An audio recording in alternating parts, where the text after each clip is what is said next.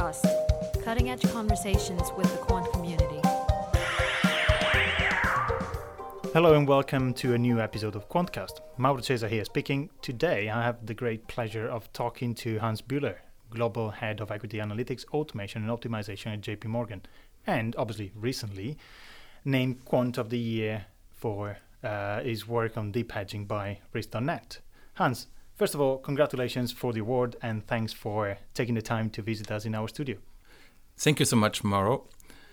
Uh, the award is a real pleasure and it's a real honor. Thank you so much. Uh, it would have not been possible without the help of my partners in academia and the many colleagues at JP Morgan who have supported this journey from the beginning. Great.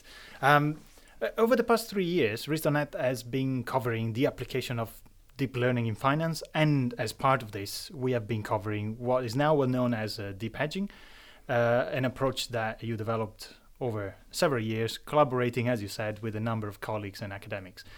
Um, the award uh, was, of course, the recognition of this work, and not just that work in general, but its most recent developments, such as the use of signature based methods to generate synthetic data that you published last year with us. Um, in this Quantcast, uh, Quantcast we we uh, are going to focus on uh, uh, the latest of these developments, which is, uh, if I can just describe it in a few words, uh, the removal of the drift from the training data sets, or in other words, a technique to make sure that uh, neural networks don't learn and act as, as if a given market had directionality. Now, the paper is online on Risk.net, and it is in print in the March issue of Risk.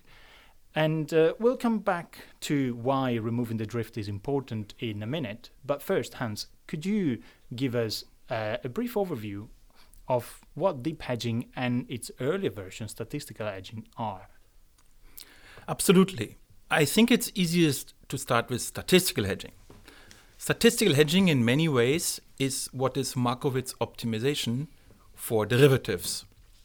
So the trick here really is to be very conscious about how do you compute returns of derivative which decay over time and whose moneyness will change if you're not careful with it. Once you've done that, the idea is fundamentally to regress the returns of a portfolio against the returns of your hedging instruments. Of course, because of the high nonlinearity of, of derivatives, outright regression often isn't the right answer, so we have slightly more complex methods, but that's the core of the idea. Now, when you do that, you need the returns of the instruments and you need to compute their P&L based on their fair value. We are doing that still with, if you want, the classic models for the derivatives which do not have their own mark to market. So, statistical hedging gives you what the traders do every day. They give you a trading strategy which statistically optimizes the P&L of a trading desk every day, where the fair value is given by the classic derivative models. So, ignores the risks. And could you tell us what these techniques are used for? So, what products? So, at the moment, we're using that for, uh, in particular, index vanilla products. So, a large part of our Euro Stoxx options book is priced with that today, and we are expanding rapidly the use of that product for S&P options as well. The idea is to kind of roll this out across the board. So, this year, um, we are planning to apply it to single stocks as well. Okay, as we reported, um, this is used also for cliquet options. And why is uh, deep hedging uh, suitable for that class of products? So deep hedging is basically going further, right? So in statistical hedging, you basically regress the P&L of mm-hmm. something you know. Deep hedging is much, if you want, more ambitious. It's basically saying, let's simulate an entire market of all the hedging instruments, mm-hmm. simulate a lot of paths, and then try to find a hedging strategy based on the path which optimizes some objective, so for example, mean variance. So that is applicable if if you don't quite if the fair value of the models you use otherwise isn't quite as reliable. So we use statistical hedging for mm. vanilla options and simple stuff where we actually very high certainty the price. So vanilla is listed. Cliquet options we have used because cliquet options are on the other end of the spectrum. So mm-hmm. there I would say there isn't a really agreed general pricing model published just yet mm-hmm. in the classic sense. So it's a good candidate to say, okay, if we humans couldn't manage quite yet, how about we ask a machine to find effectively an optimal hedging strategy for such a rather exotic product? So the reason is that is an is a complex product that other models would would have uh, sort of a struggle to to price and hedge properly. Um, which leads to, to the next point. So we have been talking to other banks who are uh, they are considering approaches similar to deep hedging, and uh, some were telling us that if they had to deploy a technique of this sort, they would probably go for uh, the product that has more volume. So there were mentions of uh, autocallables, for example, in the exotic space. Um, you went uh, for another direction, obviously. Is it because you wanted to solve the complexity issue rather than uh, the volume? I- I think both are very, um, you know, reasonable approaches. In fact, deep hedging was initially built for autocallables. Um, we just realized that effectively the, the opportunity from a business point is higher for cliquets. I am rather hopeful that it will also work rather well for autocall options. Okay. And do you see in your path, um, either research-wise or for uh, for production, next product? Uh, what is the next product that you're going to embark? So we expand the cliquet population, and I think Mhm. autocallable is a likely next target. Okay. Okay. Interesting. And uh, okay, let's move to the uh, the paper on the drift removal. What is the issue that the paper addresses, and what are the consequences of ignoring that issue? So, if you think about it, if you simulate a market, and uh, let's say you use the market data up to December, the S&P tended to go up.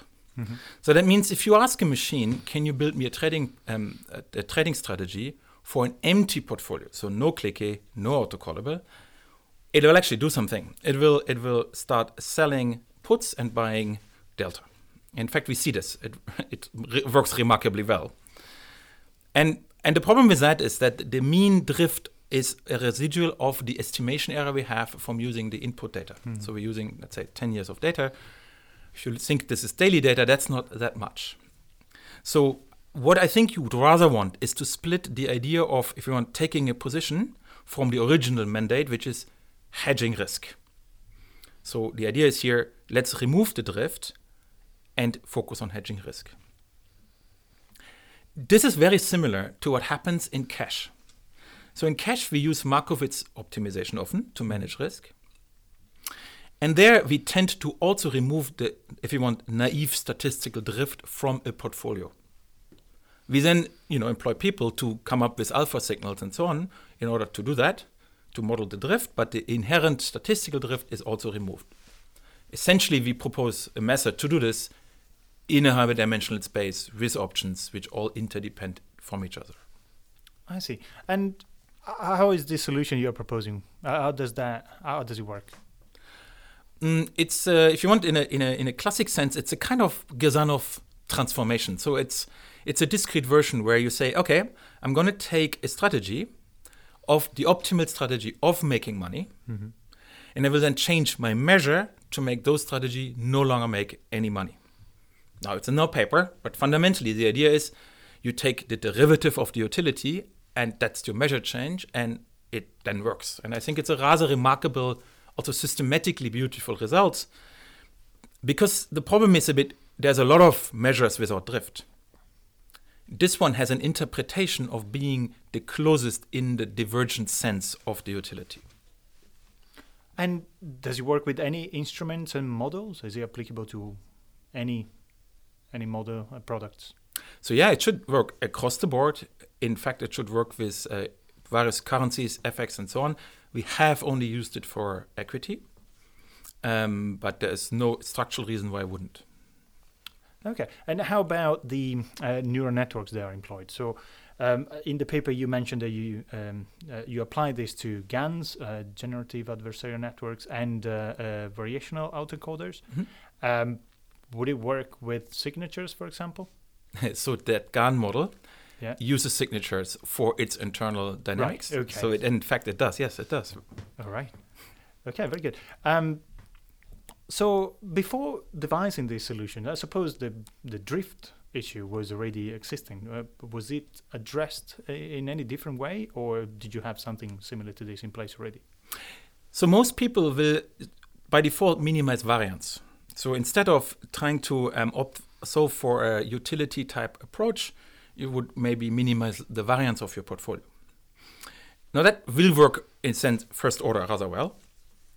The drawback of that is that, uh, well, it does that. It basically will not take advantage of any other structural reasons why, for example, it won't overhedge. It will basically mm-hmm. value losses and gains symmetrically. So if that is a good first step, but in order to go, come be, beyond that point, I think it's important to do something more clever, and that method we're proposing is doing that. I see. And so, how do you reconcile the prices that you uh, receive, you get out of the deep hedging engine with the classic model that you use for reporting, for risk measures uh, within the bank? Do you actually need those prices to align? We don't need them to align. In the sense, we give the trading desk a new trading strategy, but it will be within the risk limits, the risk framework, the capital framework, everything else, which is driven by our classic models. Hmm. I don't think we're at a point where we can argue that we can that we can replace the robust systems we built over decades. Um, obviously, very long, very long down the road that might happen, but at the moment we operate within the risk framework given by the classic framework. I see. I see. Could you tell us a bit about the origins of these ideas? Uh, so, were you uh, uh, always a believer of data-driven models being superior or being very useful more than uh, standard finance was uh, was accepting, or were you originally skeptical of uh, parametric models, classic parametric models? It's a, it's a very good question. Um, it's a split history in mine. So I actually when I did my uh, master's and my PhD, I studied under Hans Föllmer and uh, uh, Alexander Schied, and they focused a lot on effectively hedging in incomplete markets. I have to say, at the time, I didn't quite see the point. So I wrote a PhD on variance curve modeling, very mm-hmm. classic complete market. But then at the end of my PhD, I wanted to know does it work? Hmm. So, does it give me performant hedging performance? And that's probably the first time I started looking into okay, when I now construct a hedging basket, does the model I just wrote using classic statistics actually work? And it kind of did. And that's if I mean, if you want where this whole thing started, thinking, okay, maybe maybe we should start from does it work make that drive our modeling decisions rather than the other way around. Yeah. Absolutely. Uh, so let, us talk about um, machine learning or data driven models more in general. Uh, what other uses of deep learning do you see in the future in finance uh, that now are not are not already revealed? Let's say. I think uh, finance, if you want um, complex finance financial products, have a lot of opportunities for data in general. I think that a lot of the things we do have not that much data in the end. So, meaning that the number of transactions, the number of clients, and so on are limited. So, I think the first application of this type of methods is to build more simulators mm-hmm. of market conditions, of how clients behave, and so on. So, and then we can try to train higher order models upon them. And so, in a sense, that also what happened to deep hedging we don't have enough data to just run deep hedging on historical data. Hmm. So we've built a simulator. And that is a very active area of research, not just in my team, but in general in JP Morgan as well. I see. L- let's have a look at another branch of machine learning, which is reinforcement learning. Um, you, uh, I suppose, you are familiar with the work of uh, Igor Halperin and Matthew Dixon. They they are like you, uh, uh just been awarded Quant of the Year for the buy side.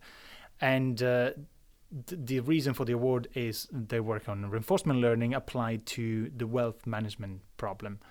Um, I've been talking to them quite a lot, and one of the things, the interesting things that they told me, uh, was that they believe reinforcement learning could be used for pricing options, uh, which is something uh, I think Igor Halperin actually wrote a paper about.